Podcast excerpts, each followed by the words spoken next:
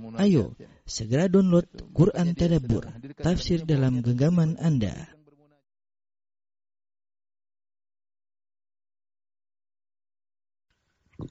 Bismillahirrahmanirrahim. Assalamualaikum warahmatullahi wabarakatuh.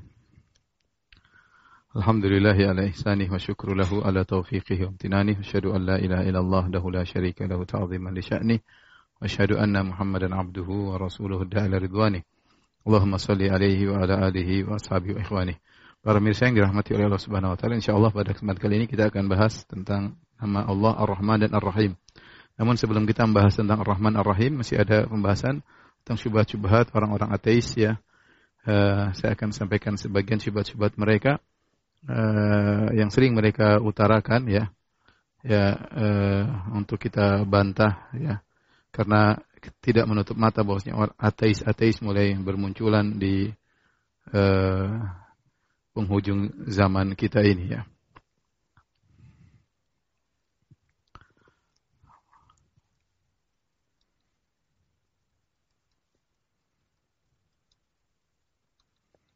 Syubhat-syubhat ateis ya ada beberapa ya di antaranya ya mereka mengatakan kalau segala sesuatu ada yang menciptakan ya kalau begitu siapa yang menciptakan Allah ya? Ini sering ada di benak mereka. Dan mereka sering ya uh, sering mereka tanyakan kepada kaum muslimin orang yang beriman. E, bantahannya ya. E, pertanyaan ini sudah disampaikan oleh Nabi Shallallahu Alaihi Wasallam. Datang iblis ya. Caranya pertama adalah kita tinggal bilang Auzubillah minasyaitonir rajim. Tidak usah dibantah ya. Ya, a'udzu billahi minasyaitonir ini adalah uh, gangguan setan ya. Karena apa? Karena bukti bahwanya bukti bahwa Tuhan ada itu sangat banyak.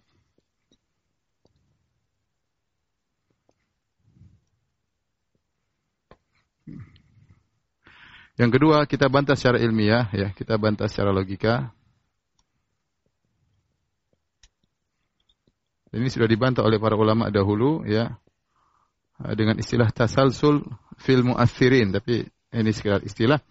Logikanya begini ya, kita bilang misalnya A ya adalah yang buat adalah B, B adalah yang buat C, C yang buat adalah D, terus sampai kita berhenti pada Z misalnya ya. Misalnya berhenti pada pada Z ya. Artinya apa? A tidak mungkin ada. A tidak mungkin ada kecuali yang bikin B. Kemudian B tidak mungkin ada kecuali logika mereka demikian kecuali yang bikin C dan seterusnya. Nah, uh, kalau seandainya ya, seandainya Seandainya tasalsul silsilah tersebut tanpa henti, tanpa ada ujungnya, maka tidak akan ada A.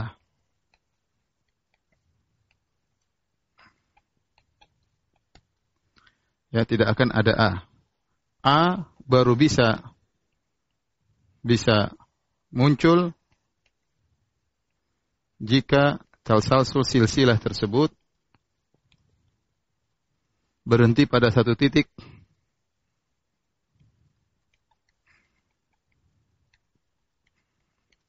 yaitu Tuhan.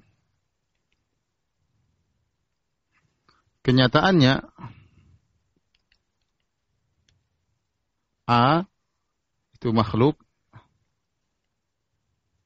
sudah ada. Logikanya begini, ya, logikanya misalnya uh, misalnya apa namanya? ada 100 orang berbaris. Kemudian yang paling depan nomor satu ya diperintahkan untuk menonjok ya uh, apa namanya untuk menonjok batu di depannya ya. Kemudian dimulai dari yang 100 atau nomor 100 di ujung. Nomor satu, nomor satu paling belakang, eh, nomor 100 di ujung. Nomor 100 dia tidak boleh menonjok kecuali yang di belakangnya menonjok juga. Yang nomor eh, 99 tidak boleh menonjok kecuali yang menonjok adalah nomor 98. Terus artinya gampangannya gini, nomor 100 tidak boleh menonjok sesuatu sampai nomor 99 sendul kepalanya. Kemudian nomor 99 tidak bisa sendul kepalanya sampai nomor 98 sendul kepalanya. Terus sampai di ujung ya. Sampai nomor dua tidak bisa menyendul kepalanya depan kecuali sampai nomor satu nyendul kepala nomor dua. Nah, bisa terjadi nomor seratus nyendul ya. Kalau nomor satu ada sampai titik berhenti. Karena nomor satu, nomor seratus, makanya ya, saya kasih logika. Satu sampai nomor satu, kemudian sampai seratus.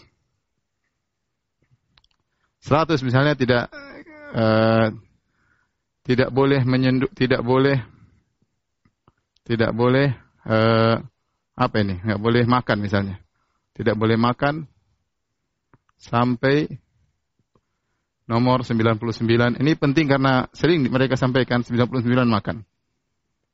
Taib. Nomor 99 tidak boleh makan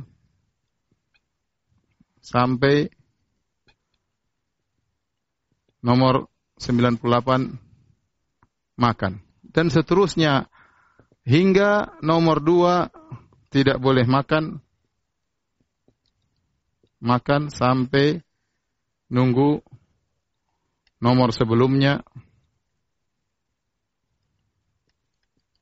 makan, yaitu nomor satu, yaitu nomor satu. Nah, maka proses terjadinya makan, 100 ini hanya bisa makan jika ada titik berhenti yaitu nomor satu.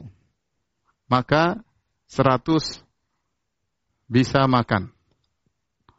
Kenapa? Karena dia menunggu di belakangnya. Makan dulu baru dia boleh makan. Kalau di belakangnya juga menunggu belakangnya. Belakangnya menunggu belakangnya. Sampai seandainya tidak ada penghujungnya, maka makan tidak terjadi. Saya ulangi logikanya ya. Ini ada 100 orang berdiri.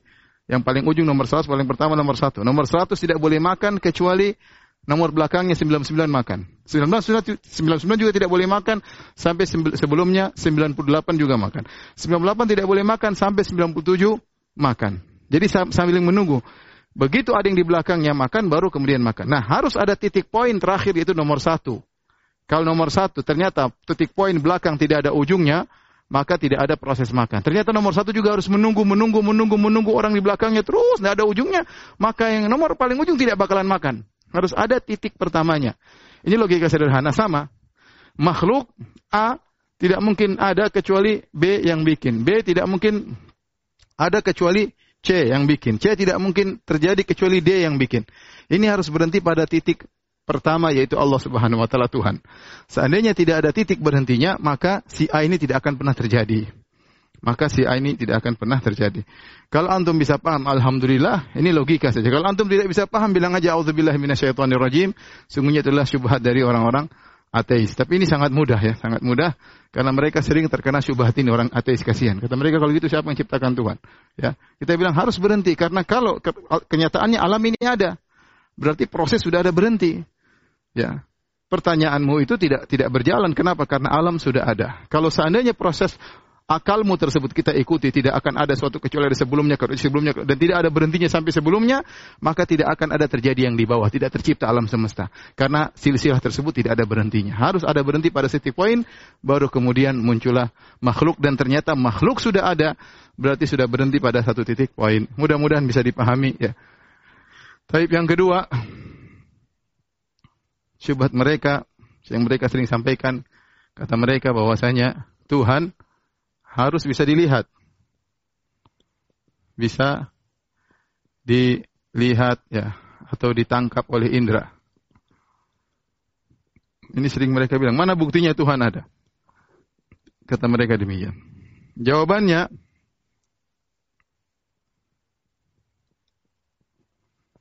ya, bahwasanya ya bukti Tuhan ada ya. Bukti Tuhan ada sangat banyak.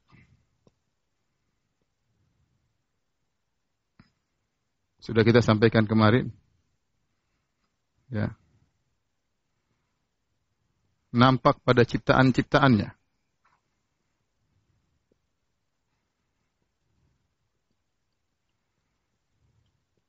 Ya. Fi anfusikum afala tubsirun pada diri kalian tidak kalian melihat bagaimana agungnya ciptaan Allah.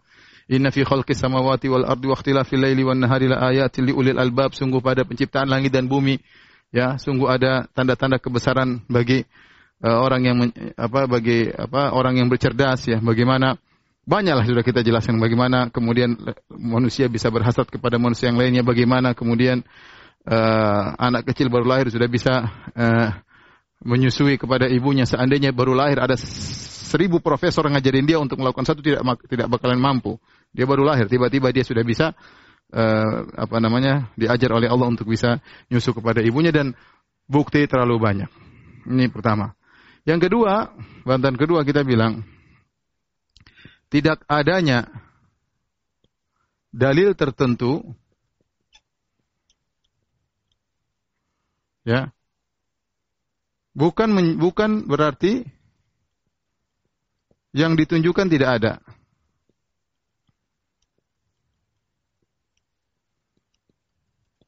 Karena bisa jadi bisa jadi ditunjukkan oleh dalil lain. Sederhananya begini. Apakah ada budi di rumahnya? Kemudian ada orang mengatakan tidak ada. Budi tidak ada. Dari mana dalilnya? Tidak ada sendalnya di depan rumah. Tidak ada sendalnya di depan rumah, tidak ada sendalnya Budi di depan rumah, berarti Budi tidak ada. Kita bilang, adanya Budi dalam rumah bukan hanya ditunjukkan oleh sendalnya. Bisa jadi sendalnya tidak ada, tapi ternyata suaranya kita dengar. Ternyata kita dengar suaranya, ternyata kita lihat orangnya dalam rumah, berarti dia dalam rumah. Untuk dalil untuk menunjukkan dia dalam rumah banyak, bukan cuma satu. Kenapa Anda membatasi tentang adanya budi dalam rumah cuma satu? Bukti suatu tanda bahwasanya hanya sendalnya saja. Saya ulangi, seorang bertanya, apakah budi ada di rumah? Jawabannya, ada orang mengatakan tidak ada. Apa dalilnya? Karena sendalnya tidak ada di rumah, sepatunya nggak di rumah, berarti dia lagi di luar rumah. Kita bilang, hal yang menunjukkan bahwasanya bukti budi dalam rumah itu banyak, bukan cuma sendalnya. Baik, kalau bukti sendal tidak ada, mungkin ada bukti yang lainnya. Buktinya kita lihat misalnya, buktinya kita dengar suaranya, buktinya kita dengar teriakannya, buktinya lampunya nyala di dalam rumah. Berarti banyak bukti menunjukkan dia ada dalam rumah. Sama, mereka membatasi orang-orang ateis mengatakan bahwasanya Tuhan itu ada, harus ada buktinya apa dilihat. Kita bilang bukti untuk menunjukkan Tuhan itu ada bukan cuma satu. Ya. Seandainya bukti tersebut tidak terpenuhi, masih banyak bukti-bukti yang lain. Masih banyak bukti-bukti lain yang menunjukkan Tuhan itu ada. Kemudian uh, bantahan berikutnya, ya, betapa banyak, betapa banyak teori yang uh, ditangkap atau dirumuskan berdasarkan indikasi. Yang dirumuskan dengan asar-asar atau dampak-dampak dengan dampak-dampaknya. Dampak-dampaknya bukan dengan melihat langsung, langsung. Dan ini banyak dalam rumus-rumus fisika. Contoh sederhana, contoh, contoh teori gravitasi atau apa gaya gravitasi atau gaya-gaya yang lain. Mana kita nggak tahu, tahu-tahu taruh barang-barang jatuh ke bawah ada ada gaya yang menarik. Buktinya nggak ada, kita nggak pernah lihat langsung. Cuma dampaknya ada. Rumus-rumus fisika yang dibuat begini kita terkadang nggak bisa lihat langsung, tapi buktinya ada. Ya. Contoh gaya gravitasi. Contoh misalnya, ya, bagaimana perhitungan matahari kemudian muter uh, misalnya bumi bumi mengitari matahari atau dalam orbitnya kita hitung. Secara kita nggak pernah lihat langsung. Siapa yang pernah lihat keluar angkasa lihat matahari muter nggak pernah. Tetapi kita bisa merumuskan dan kita lihat buktinya ada. Jadi terkadang sesuatu dilihat, sesuatu bisa dirumuskan bukan dengan melihat langsung, tapi dengan dampaknya. Sama kita bilang Allah Subhanahu wa taala juga demikian. Kita tidak perlu melihat langsung tapi melihat dampak adanya makhluk alam semesta yang begitu indah menunjukkan Tuhan itu ada. Kalau logika sederhana sudah saya sampaikan kemarin, ya bagaimana uh, kapal tidak mungkin berjalan tanpa ada nahkodanya, apalagi ngangkat barang, turunkan barang tanpa nahkodanya mustahil. Bagaimana dengan alam semesta yang berjalan dengan begitu teratur nggak ada yang ngatur mustahil. Ya, nggak mungkin ada sederhana, nggak mungkin ada baju tiba-tiba jadi sendiri, nggak mungkin. Ya, orang ateis hanya mengatakan kebetulan jadi sendiri. Kita bilang mustahil, nggak mungkin. Pasti ada yang bikin. Orang-orang ateis berusaha bikin teori-teori terciptanya alam semesta dengan teori bintang kembar misalnya atau teori Big Bang. Teori-teori mereka kalau kita kita katakan teori-teori itu pun kalau kita benarkan teori tersebut bintang kembar, toib, yang menyiapkan bintang kembar siapa? Nggak mungkin ada sendirinya. Kalau kamu bilang ada dengan sendirinya, terjadi dengan sendirinya, itu bukan ilmiah. Itu namanya orang goblok juga bisa jawab seperti itu. Ya. Nggak mungkin alam, oh alam semesta terjadi dengan sini. Itu jawaban orang goblok. Bukan orang ilmiah. Fisikawan nggak mungkin ngomong gitu. Kalau fisikawan mengatakan dengan beberapa teori, misalnya teori bintang kembar. Taib, bintang kembar, datang dua bintang kembar. Dari mana? Siapa yang datangkan? Siapkan dua bintang kembar. Kemudian satunya meledak, satunya tidak. Siapa yang meledakkan ini? Atau teori kabut nabula, atau teori Big Bang. Kemudian ini semua siapa? Siapa yang siapkan materinya? Kemudian mengembang-mengembang dalam teori Big Bang. Siapa yang siapkan materinya? Tidak mungkin terjadi dengan sini. Kenapa dia bisa mengembang? Pasti ada yang mengaturnya. Logika sangat sederhana. Maka kita bilang, engkau tidak bisa melihat Tuhan. Bukan berarti Tuhan tidak ada. Betapa banyak rumusan-rumusan fisika ya yang dirumuskan tidak dengan melihat langsung tapi dengan dampak yang terjadi. Kemudian juga ya, Tuhan tidak terlihat ya. Tuhan tidak terlihat. Tuhan tidak terlihat? Bisa jadi karena karena ketidakmampuanmu, karena ketidakmampuanmu. Ketidakmampuan indramu, ketidak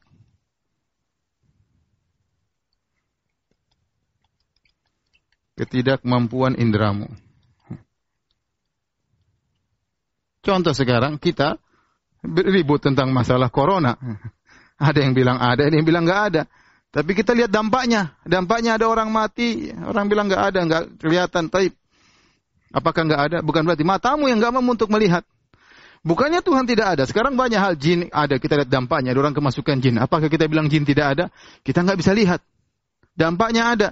Orang kemasukan. Dia berbicara dengan yang tidak bisa dia bicarakan. Bayangkan ada orang Jawa tiba-tiba ngomong Arab. Nah, jin jin Arab. Ya.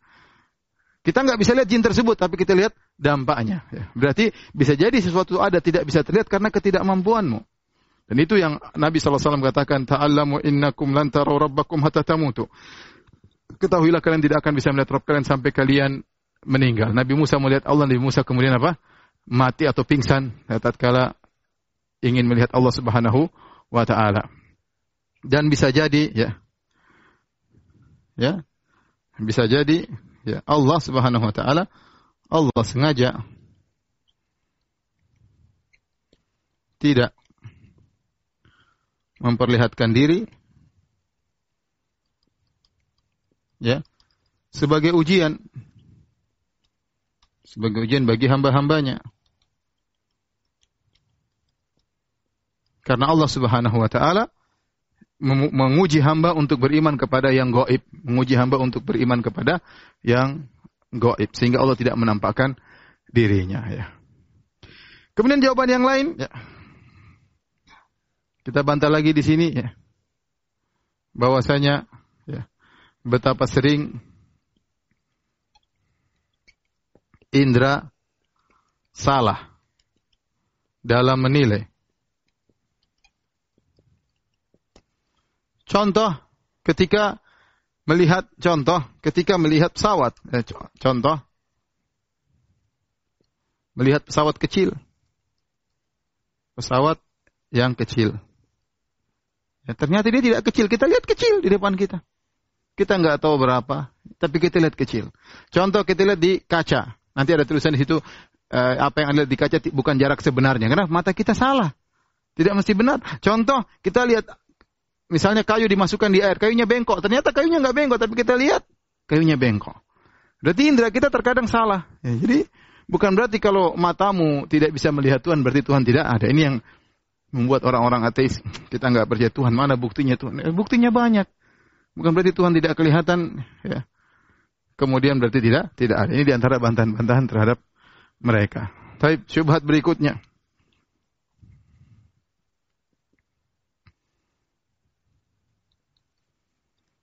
Yang sering mereka jadi permainan juga.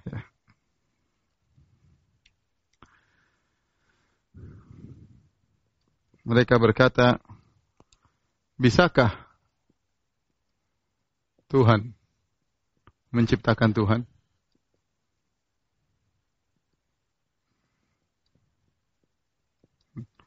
Jawabannya mudah. Jawabannya ini pertanyaan salah. Ini pertanyaan yang salah. Sama seperti bisakah kamu naik ke bawah? Ini pertanyaan salah, harusnya naik ke atas. Ya. Karena Tuhan namanya Tuhan menciptakan. Gimana Tuhan diciptakan? Pertanyaan bisa salah. Bagaimana Tuhan menciptakan Tuhan? Nah, kalau dia diciptakan statusnya bukan Tuhan lagi. Tuhan itu menciptakan. Bagaimana dia diciptakan? Berarti dia bukan bukan Tuhan. Ini sering ditanyakan oleh orang liberal terpengaruh dengan pemikiran seperti ini. Kita jawab itu pertanyaanmu keliru. Orang goblok pun nggak bertanya seperti seperti ini ya. Jadi sebenarnya mereka ini kasihan orang ateis ya. Uh, ikut hawa nafsu mereka sehingga mereka uh, meragukan adanya uh, Tuhan ya. Kemudian di antara syubhat yang sering mereka sampaikan juga. Yang terakhir ya. Mereka berkata, kenapa ada bencana alam. Tuhan harusnya tidak menciptakan bencana alam, kata mereka. Jawabannya mudah ya. Jawab bahwasanya ya Tuhan punya rencana ya. Rencana seperti ujian ujian kepada hamba-hambanya dan lain-lain.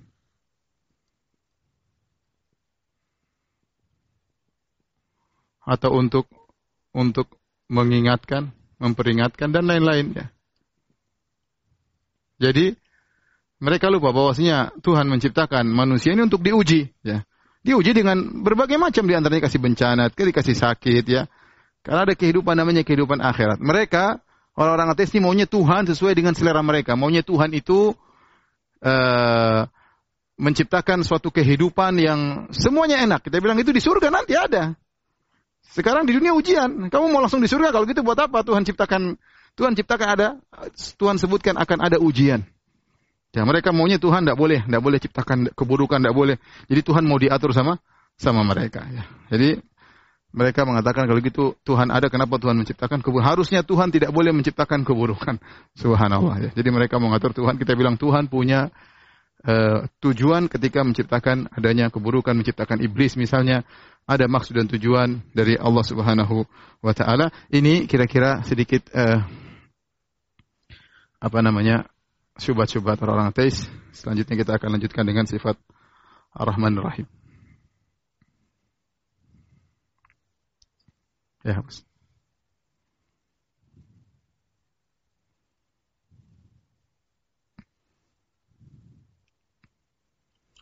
Uh, saya sarankan kepada para kaum muslimin, orang yang beriman, ya, kalau bertemu dengan orang ateis maka tidak usah berdialog dengan mereka kecuali punya kemampuan. Kalau tidak ada doakan saja semoga mereka dapat hidayah. Ya, kasihan setan telah mempermainkan mempermainkan apa otak otak mereka ya. Dan mereka terlalu berspekulasi dalam kehidupan ini. Ya.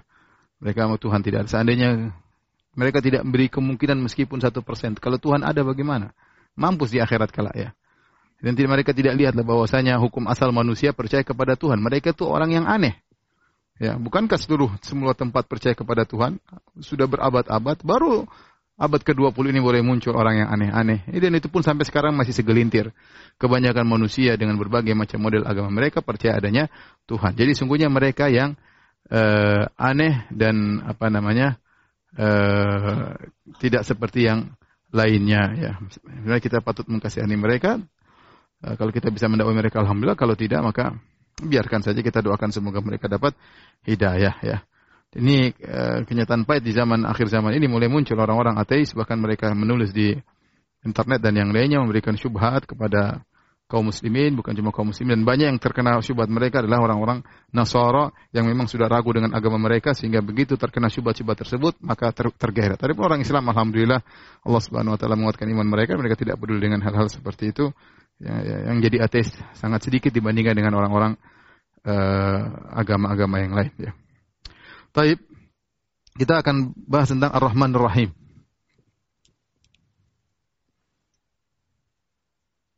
Ar-Rahman Ar-Rahim.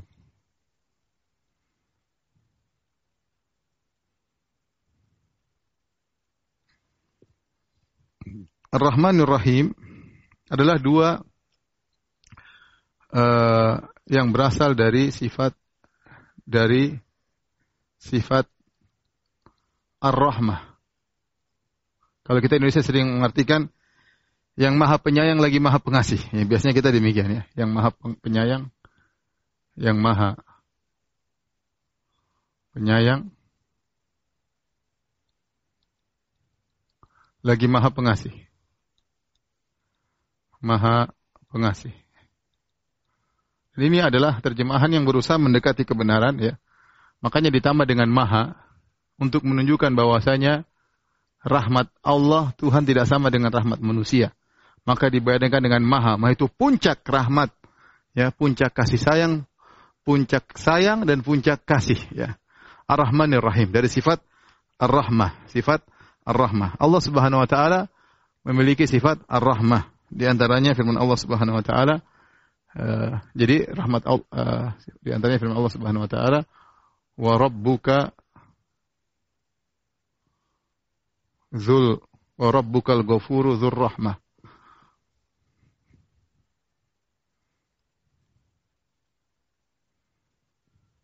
Ghafuru Dzur Rahmah.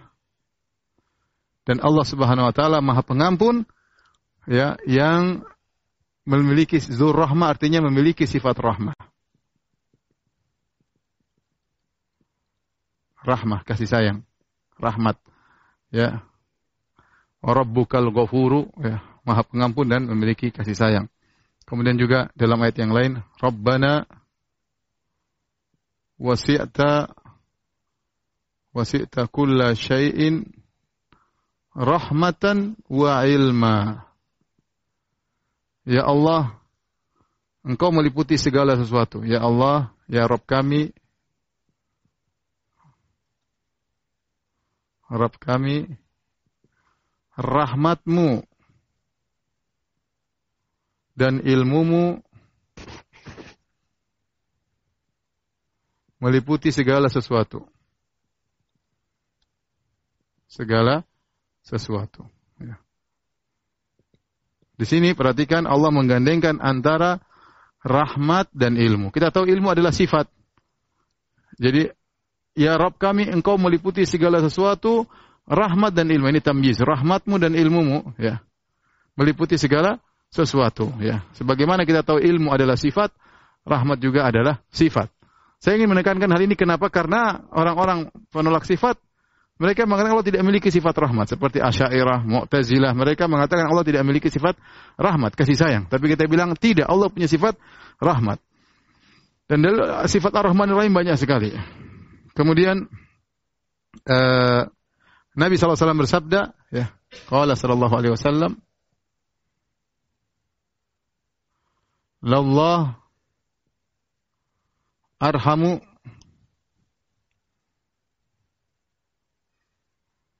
lallahu arhamu bi'ibadihi min hadhihi biwaladiha. Allah lebih rahmat. Perhatikan sini. Allah, sungguh Allah lebih rahmat. Pakai isim tafdhil. Lebih sayang. Kepada hamba-hambanya daripada lebih sayang kepada hamba-hambanya kepada hambanya daripada ibu ini ibu ini kepada anaknya.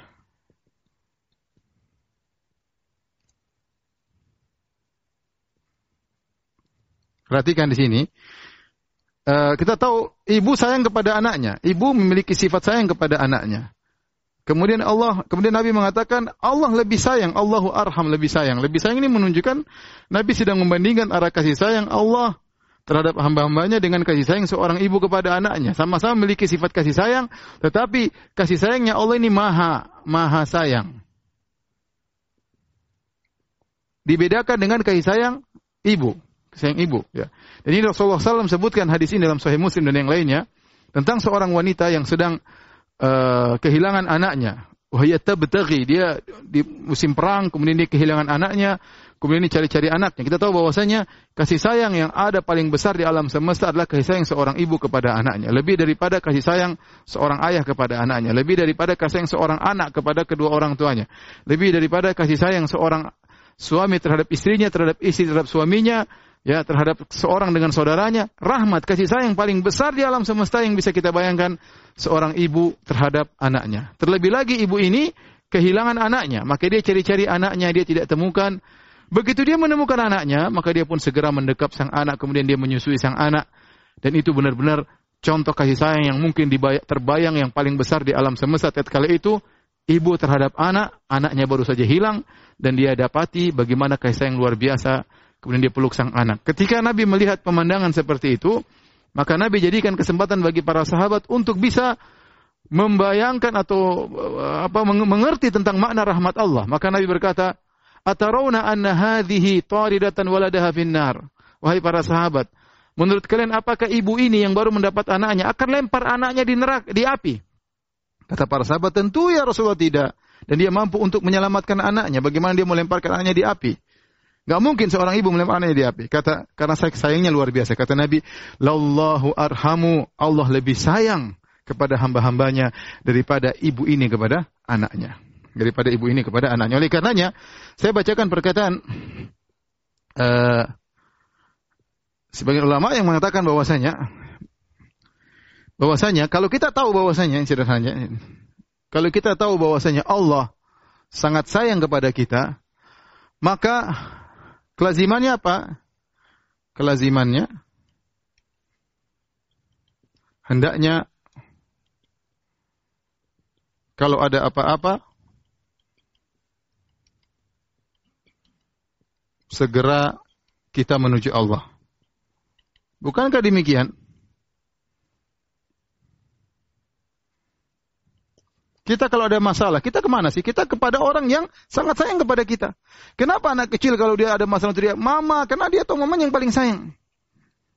Seorang cari yang paling perhatian sama dia. Di situ tempat dia mengadu, tempat dia mengeluh, tempat dia melampiaskan apa isi hatinya. Kenapa? Dia tahu. Kalau orang nggak sayang, nggak mungkin dia ke situ. Dia pergi ke tempat orang yang sayang sama dia. Nah, kalau kita tahu Allah yang maha sayang kepada hamba-hambanya, maka seharusnya segala permasalahan kita serahkan kepada Allah Subhanahu wa taala. Dan ini di antara fungsi kenapa kita harus belajar tentang sifat rahmat Allah Subhanahu wa taala. Jadi, saya ingin jelaskan ini semua bahwasanya Allah memiliki sifat rahmat. Allah memiliki sifat rahmat. Tidak seperti perkataan ahlul bidah yang mengatakan bahwasanya Allah tidak memiliki sifat rahmat. Ini ahlus sunnah wal jamaah. Terus bagaimana dengan ahlul bidah? Jadi ahlus sunnah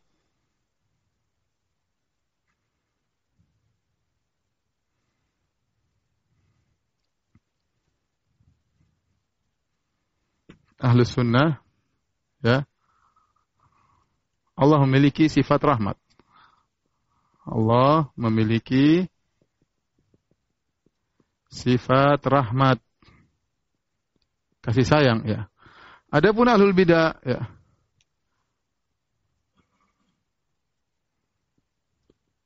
Di antaranya Mu'tazilah, Al-Mu'tazilah, Al-Asy'ariyah, maka mereka mengingkari sifat rahmat. Mereka mengatakan Allah tidak punya sifat rahmat. Terus bagaimana? Terus sifat rahmat ini mereka artikan apa? Mereka menurut Mu'tazilah itu adalah majaz. Seperti dikatakan oleh Zamakhsyari di awal kitab Al-Kasyaf tafsirnya. Zamakhsyari di awal Kasyaf ya. Itu adalah majaz. Maksudnya adalah in'am ya.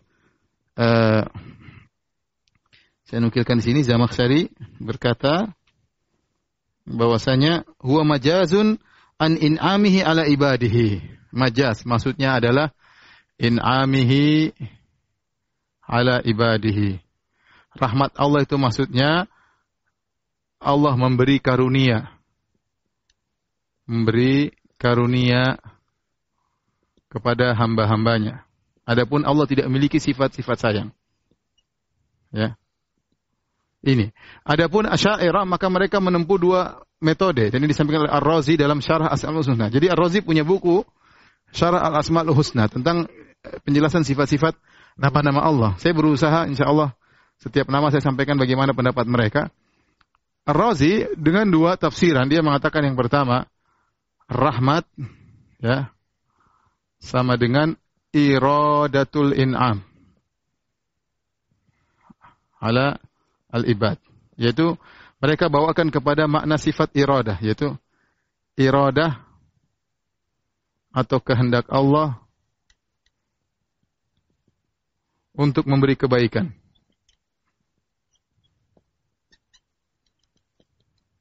kepada hamba-hambanya. Adapun uh, yang kedua, rahmat maksudnya karunia, karunia itu sendiri. Karunia itu sendiri kebaikan yang dia rasakan ya. Jadi mereka ada dua metode. Pertama menafsirkan dengan sebagai makhluk, yaitu karunia itu sendiri, ini makhluk. Karunia itu makhluk. Atau disifatkan dengan iradah. Iradah itu sifat iradah.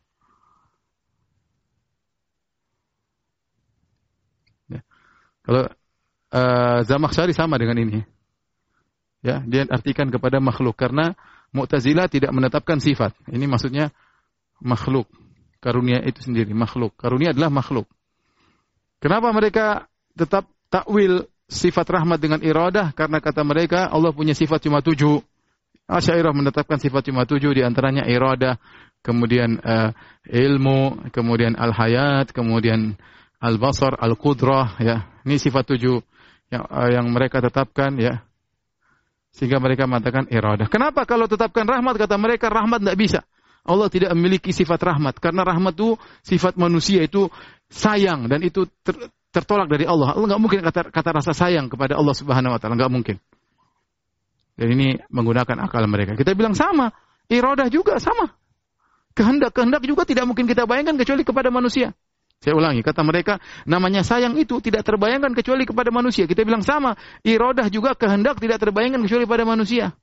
Kalau mereka bilang iroda Allah tidak sama dengan iroda makhluk, kita bilang sama. Sayang Allah tidak sama dengan sayang makhluk. Sayang Allah maha. Bagaimana Anda bisa menyamakan sayang Allah dengan sayang makhluk? Ini pembahasan asma sifat saya tidak ingin panjang lebar, tapi saya ingin sampaikan bahwasanya Ahlus Sunnah meyakini Jangan dipedulikan ini ya, ini aja yang perhatikan. Bahwasanya Allah memiliki sifat maha sayang.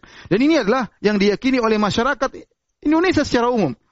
Allah masih sayang sama kamu. Tidak ada yang mengatakan, Allah masih irada. Tidak orang dengan mudah mengatakan Allah sayang sama kamu. Maha pengasih lagi maha penyayang. Nggak ada yang pikiran maksudnya iroda ini. Nggak ada. Orang awam ya beda kalau orang sudah kena syubhat. Oh ini sayang ini maksudnya bukan sayang. Sayang nggak boleh sama Allah. Kita nggak boleh bilang Allah sayang nggak boleh. Terus maksudnya kehendak ini, kehendak anu, ya itu orang sudah kena syubhat. Kalau orang awam dengan fitrahnya, sederhana dia baca Bismillahirrahmanirrahim dengan nama Allah yang Maha Pengasih lagi Maha Penyayang. Oh Allah masih sayang sama kita. Banyak sekali orang dengan mengatakan demikian. Dengan tanpa ragu-ragu mengatakan Allah sayang sama sama kita. Alhamdulillah akidah Ahlussunnah mudah. Tapi kalau kita sudah masuk dalam pemikiran Mu'tazilah Asy'ariyah maka akan ditakwil-takwil dengan susahnya dan bulat. Dan ini sudah bahas dalam syarah al-aqidah al-wasitiyah. Baik. Uh, berikutnya sifat ar-rahmat ya. Sifat Allah ar-rahmah ar-rahmah yaitu kasih sayang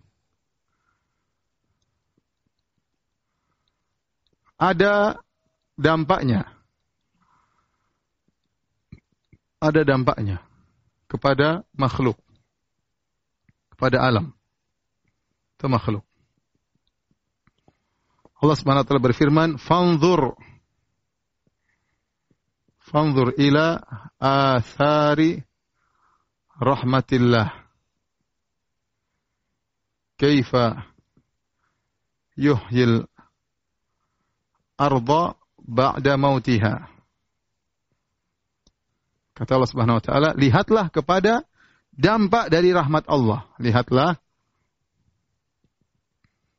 kepada dampak rahmat Allah, kasih sayang Allah. Yaitu lihatlah kepada hujan. Yaitu lihatlah kepada hujan. Hujan itu adalah asar dari rahmat Allah, dampak dari kasih sayang Allah kepada makhluknya. Allah turunkan hujan. Bagaimana Allah menghidupkan bumi yang mati. bumi yang telah tandus, telah mati atau tandus. Ini bahwasanya Allah memiliki sifat rahmat dan Allah juga menciptakan kasih sayang di antara yang Allah ciptakan adalah hujan. Makanya Allah menamakan hujan dengan rahmat seperti firman Allah Subhanahu wa taala wa huwa alladhi yursilur riyaha bushran baina yaday rahmatih. Allah berfirman misalnya ya wa huwa alladhi yursilur riyaha bushran bushran baina yaday rahmatih Dialah Allah yang telah uh, mengirimkan angin sebagai kabar gembira sebelum rahmatnya, sebelum hujan. Allah menamakan hujan dengan rahmat Allah Subhanahu wa taala jadi ada rahmat yang merupakan sifat Allah dan ada rahmat yang Allah ciptakan ya untuk manusia dan alam semesta. Ya, jadi perlu dibedakan ya. Ada ini rahmat merupakan sifat dan ada rahmat yang merupakan dampak dari sifat Allah yaitu rahmat berupa makhluk kasih sayang Allah ciptakan di uh, atas muka bumi ini. Taib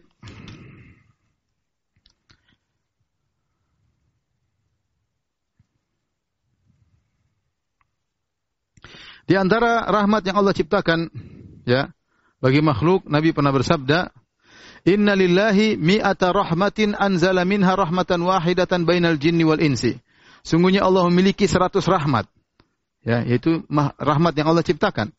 Anzala minha Allah turunkan dari seratus rahmat yang Allah ciptakan itu baru satu. Allah turunkan rahmatan wahidatan bainal jinni wal insi wal bahaim wal hawam. Allah turunkan satu rahmat tersebut yang Allah ciptakan, Allah bagi-bagi kepada jin, manusia, kepada hewan, kepada uh, burung-burung, kepada binatang melata. Fabiha yata'atawfuna. Dengan rahmat satu itu mereka saling menyayangi. Wabiha yatarahamuna. Dengan satu sayang itu, maka satu rahmat tersebut saling menyayangi antara jin dengan jin, antara manusia dengan manusia, hewan dengan hewan, antara singa dengan pasangannya, antara singa dengan yang galak dengan anaknya, dia pun menjadi sayang wa biha ta'tiful wahsyu ala waladiha. Dengan rah satu rahmat tersebut maka hewan yang buas sayang kepada anaknya. Wa akharallahu tis'an wa tis'ina rahmatan yarhamu biha ibadahu yaumal qiyamah.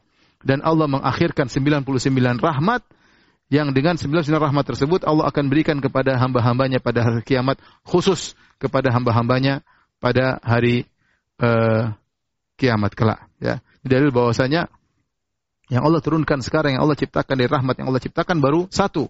Sebelum sembilan Allah akan khususkan bagi hamba-hambanya yang uh, beriman pada uh, hari uh, kiamat kelak. Ya. Taib, tolong dihapus.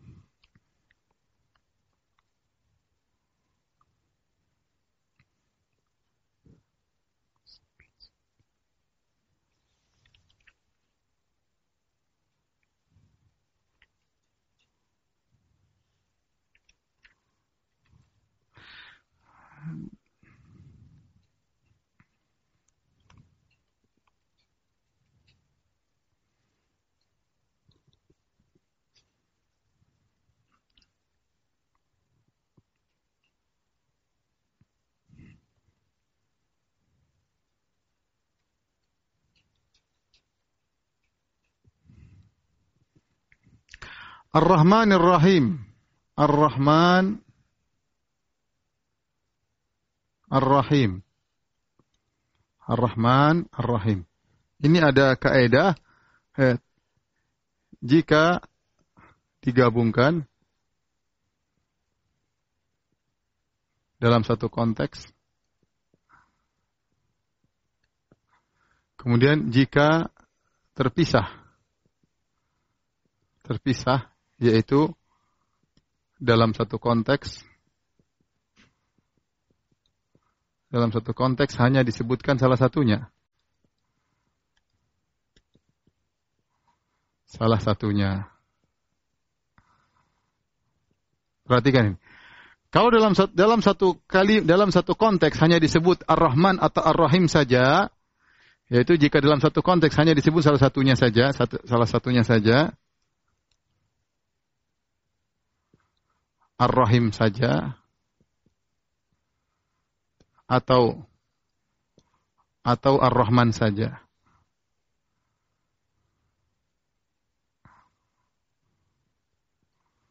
saja, maka maka Ar-Rahman sama dengan Ar-Rahim. Ini kaidah dalam banyak kata-kata dalam bahasa Arab. Kaidah Idza ijtama iftaraqa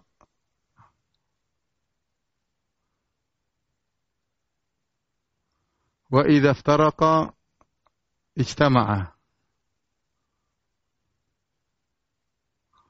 Artinya jika bersatu berpisah, jika berpisah bersatu, ya. Gampangannya ini kaidah ya. Jika berpisah bersatu, jika bersatu berpisah. Dan ini banyak. Contoh sederhananya ya. Seperti kata takwa dan albir. Takwa dan albir. Ini sudah, sudah pernah saya jelaskan. Albir dan takwa. Kalau digabungkan misalnya wa ta'awan albirri wa takwa.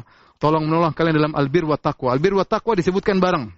Albir wa takwa dalam ketakwaan dan kebajikan. Maka jika bersatu berbeda, jika bersatu berpisah, maksudnya apa?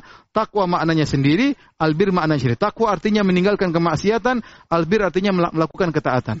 Tetapi kalau disebutkan takwa sendirian, maka takwa sama dengan bir gabung yaitu maknanya meninggalkan kemaksiatan dan menjalankan ketaatan. Sama albir kalau disebutkan sendiri seperti laisal birra an tuwallu wujuhakum lan tanalul birra hatta dan seterusnya. Jadi albir disebutkan secara sendiri maka dia mencakup takwa, melakukan ketaatan dan meninggalkan kemaksiatan. Tapi kalau digabungkan maka takwa maknanya sendiri meninggalkan maksiat, albir maknanya adalah melakukan kebajikan. Sama Ar-Rahman Ar-Rahim pun demikian.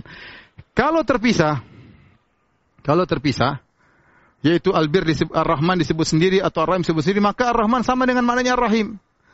Tapi jika digabungkan dalam satu konteks, apa mana ar-Rahman, mana apa mana ar-Rahim, maka ada khilaf. Ya, jika digabungkan satu konteks, ya, apakah makna ar-Rahman dan apakah makna ar-Rahim?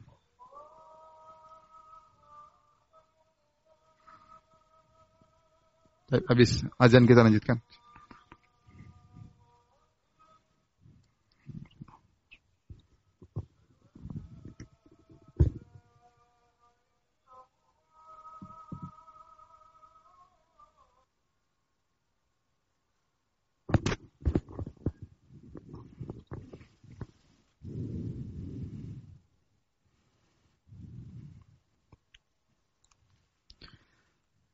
Taib, para pemirsa yang dirahmati Allah Subhanahu wa taala, jika digabungkan kita punya kaidah tadi, jika digabungkan mana maka berpisah yaitu Rahman punya makna sendiri, Ar-Rahim makna sendiri. Namun apa bedanya antara Rahman dan Ar-Rahim? Maka ada dua pendapat secara umum ya. Pendapat pertama mengatakan Ar-Rahman yaitu kasih sayang umum.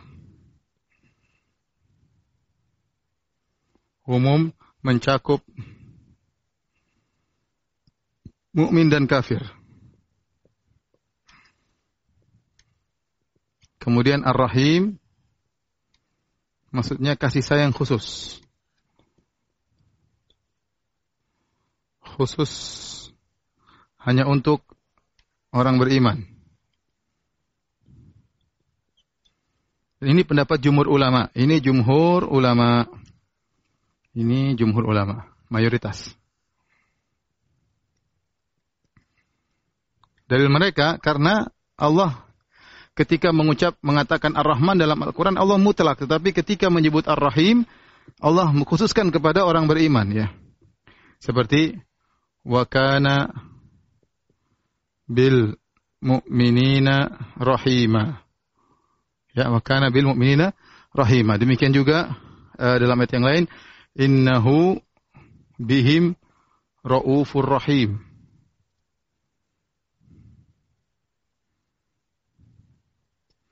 Perhatikan sini kata Allah, wa kana bil mu'minin rahim. Allah Maha sayang kepada kaum mukminin. Sini kaum mukminin.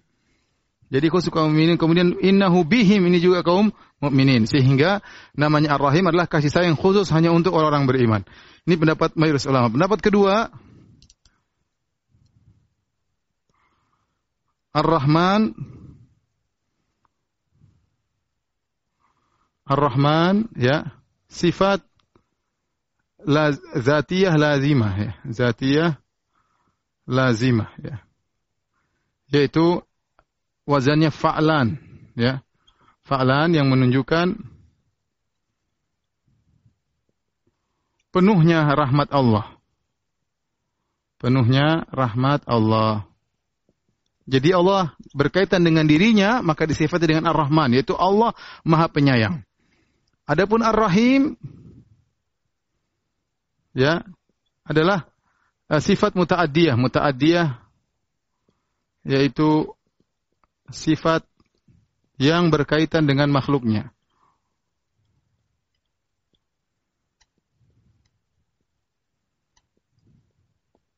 yaitu Allah Maha Penyayang namanya Ar-Rahman.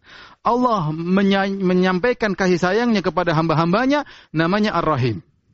Saya ulangi, Ar-Rahman. Kalau ini kan Ar-Rahman umum, Ar-Rahim khusus. Ar-Rahman mencakup mu'min kafir, Ar-Rahim hanya orang beriman. Kalau ini pendapatku ini pendapat Ibnu Qayyim, ya. Rahimahullahu taala, Ar-Rahman adalah berkaitan dengan sifat dirinya yaitu Allah Maha penyayang, adapun Ar-Rahim maksudnya sifat Allah kepada makhluknya, Allah sangat sayang kepada makhluknya, baik mukmin maupun kafir.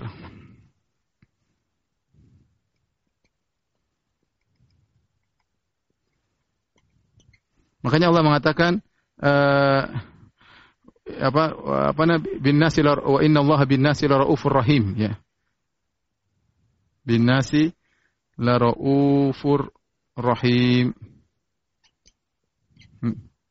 Nah, bin nas ini nas mencakup mukmin dan kafir. Allah itu kepada manusia ya.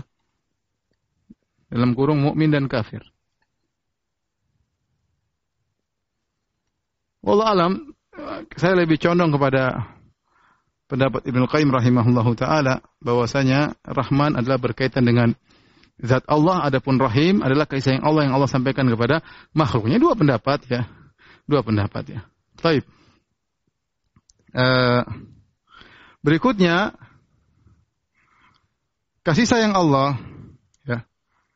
Makanya ketika Allah menyebutkan Ar-Rahman Ibnu Qayyim punya uh, pembahasan yang indah dia mengatakan Ar-Rahman berkaitan antara Rahman dengan Ar-Rahim. Betapa sering dalam ayat Allah menggandengkan antara Ar-Rahman dengan Arsh ya. Banyak dalam Al-Qur'an ya. Ar-Rahmanu 'alal 'arsyistawa. Apa kaitannya? Kenapa Allah tidak menyebutkan sifat yang lain? Ar-Rahman sama Arsh. Allah tahu beristiwa di Arsh. Kenapa? Karena Arsh Allah adalah makhluk yang paling tinggi, paling besar. Kita mana kita sebut dalam masalah dalam kitab tauhid bahwasanya uh, bumi antara bumi dengan langit pertama ada jarak 500 tahun perjalanan, kemudian tebalnya langit pertama juga 500 tahun perjalanan, Kemudian antara rongga antara langit pertama langit kedua jaraknya juga 500 tahun perjalanan. Kemudian langit kedua juga tebalnya 500 tahun perjalanan. Kemudian jarak antara langit kedua dengan langit ketiga 500 tahun perjalanan. Kemudian tebalnya langit ketiga dan seterusnya sampai langit ketujuh. Selangit ketujuh kemudian kursi Allah. Dan kita tahu Allah berfirman, "Wasi'a kursi samawati wal ard." Kursi Allah meliputi langit dan bumi. Kursi Allah sangat besar. Kemudian setelah kursi ada namanya laut, ada air. Setelah air kemudian arsh. Dan arsy Allah sangat besar. kursi langit dan bumi dibandingkan dengan kursi seperti logam yang dilemparkan di padang pasir. Logam itu adalah langit dan bumi, sementara kursi Allah seperti padang pasir. Kursi dibandingkan dengan arsh seperti logam dibandingkan dengan padang pasir. Kursi adalah logam, arsh adalah padang pasir. Dan Allah di atas arsh. Allah di atas arsh, di atas sana. Keluar alam semesta. Sehingga ketika Allah beristiwa di atas arsh berarti dengan menyebut Ar-Rahman, Maha Pengasih, berarti kasih yang Allah meliputi seluruh makhluknya. Rabbana wasi'ta kulla syai'in rahmatan wa ilma. Ya Allah, engkau meliputi segala sesuatu dengan ilmumu dan rahmatmu. Ya.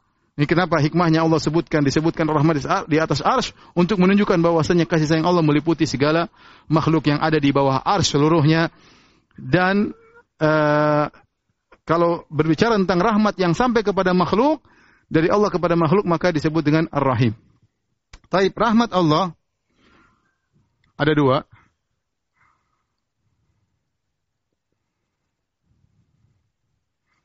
Ya. Rahmat umum, rahmat khusus.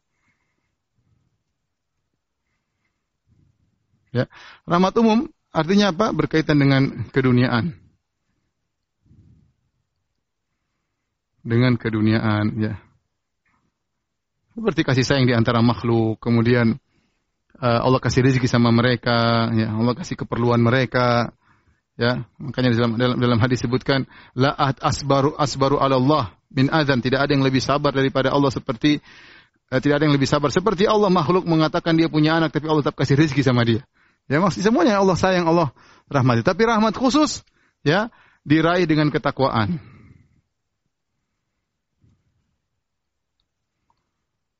Ya, ya.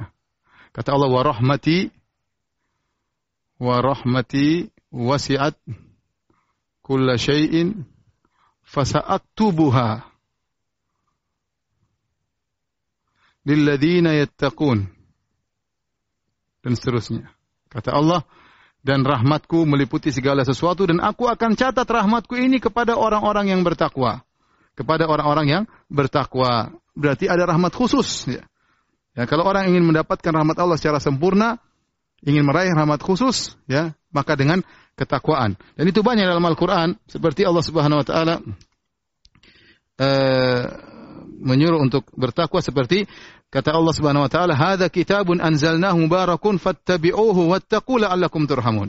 Inilah Al-Quran kami turunkannya, kami turunkan menurunkannya dengan penuh keberkahan, maka ikutilah Al-Quran dan bertakwalah la'allakum turhamun agar kalian dirahmati oleh Allah Subhanahu wa taala. Allah juga berfirman, "Wa aqimus salata wa atuz zakata wa atiur rasul" dan taatlah kepada Rasulullah la'allakum turhamun. Semoga kalian dirahmati. Allah berfirman, "Wa rahmati inna rahmatallahi qaribum minal muhsinin." Rahmat Allah sangat dekat kepada orang-orang yang berbuat ihsan. Ini rahmat khusus ya, rahmat khusus ya hanya untuk orang-orang yang bertakwa. Rahmat umum ini selesai di dunia selesai di dunia.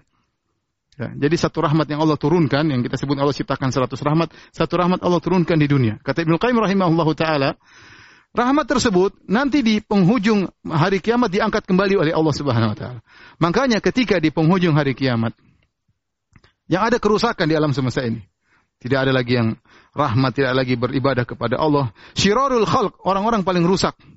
Maka diangkat oleh Allah Subhanahu wa taala. Adapun rahmat khusus berlanjut sampai di akhirat ya.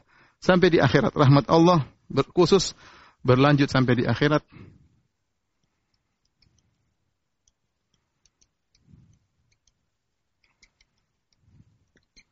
Sampai kata Ibnu Qayyim rahimahullah taala sampai kepada laku ahli tauhid yang masuk neraka. Ahli tauhid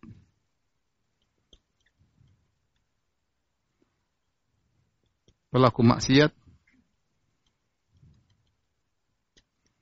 yang masuk neraka. Ya, dalam satu hadis ketika orang-orang pelaku maksiat masuk neraka jahanam kemudian masing-masing beri syafaat. Maka kata Allah Subhanahu wa taala, syafaatil malaikah, malaikat sudah kasih syafaat mengeluarkan orang-orang yang ada di neraka jahanam. Kemudian syafaatil anbiya, para nabi pun memberi syafaat. Ditariklah orang-orang yang beriman dari neraka jahanam dikeluarkan syafaatil mu'minun dan orang-orang beriman juga sudah menolong memberi syafaat kepada yang mereka kenal dikeluarkan dari neraka jahanam. Kemudian kata Allah, "Wa baqiyat rahmatu arhamir rahimin." Yang tersisa adalah kasih sayang Allah yang Maha Penyayang. Ya, sampai dengan rahmat Allah lah orang-orang pelaku maksiat tersebut dikeluarkan dari neraka jahanam. Bayangkan orang yang diazab dalam neraka jahanam saja masih dapat rahmat Allah, bagaimana lagi yang masuk dalam surga Allah Subhanahu wa taala. Baik. Masih ada pembahasan tapi waktu sudah tidak cukup. Maka uh,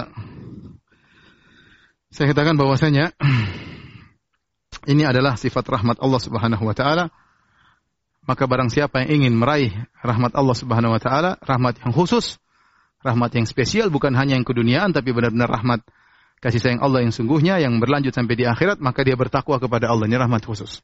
Bertakwa kepada Allah Subhanahu wa taala.